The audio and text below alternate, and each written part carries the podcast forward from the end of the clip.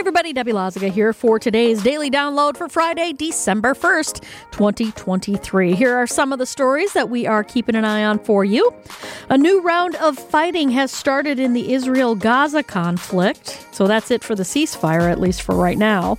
Winter parking rules start today across the entire region and new Act 10 lawsuits filed by teacher unions against the collective bargaining. So we're going to keep an eye on that, as well as all the stories that you can get on 620 WTMJ, WTMJ.com, on our mobile app, our YouTube channel, and everywhere you get your podcasts.